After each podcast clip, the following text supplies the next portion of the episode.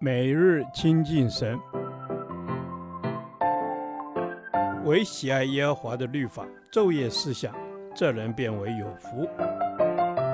但愿今天你能够从神的话语里面亲近他，得着亮光。哥林多后书第二十一天，哥林多后书九章十至十五节，神的赐福。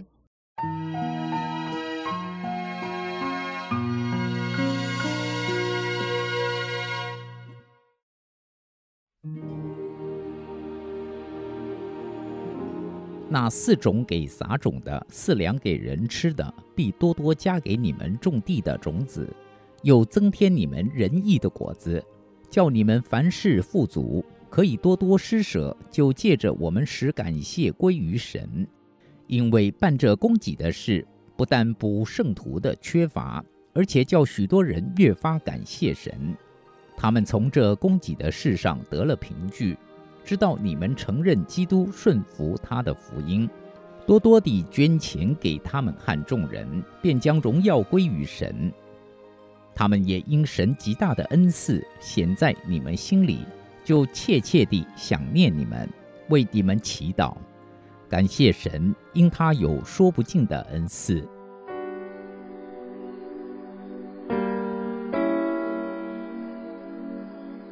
神是赏赐种子的神，种子是财富的来源，种子越多，收获就越多，收获越多，财富就会累积越多。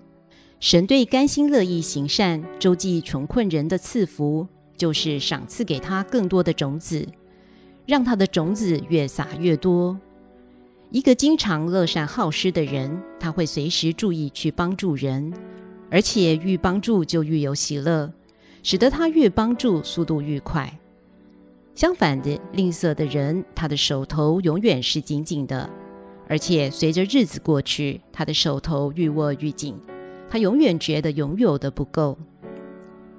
神赐福我们，可以累积更多财富时，并非要我们单独享用，乃要我们负起更多的责任，让我们用这些金钱来帮助更多的人。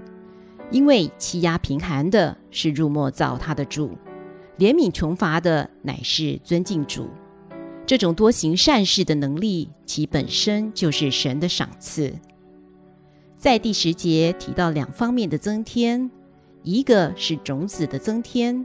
一个是果子的增添，也就是说，我们不但增加了将来存在天上的仁义果子，现今手上行善的能力也增加。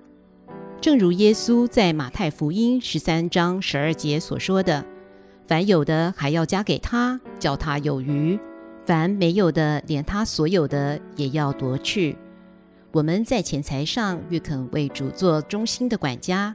主约会把更多的钱财托付我们管理。帮助贫困者最大的意义，就是帮助他们认识神，且因我们甘心乐意的救助，而使人感谢神，将荣耀归给他。基督徒与神同工，是要让人认识神，知道我们所有的一切都是来自神的赏赐，而所得着的最好回馈，乃是受赠人的代祷。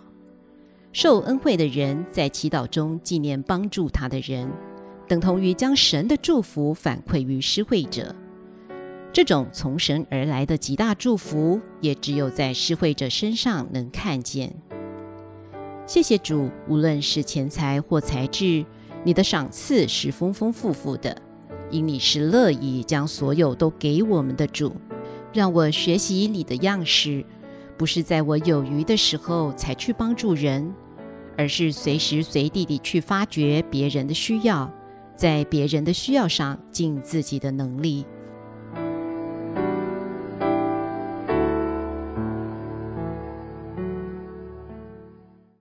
导读神的话，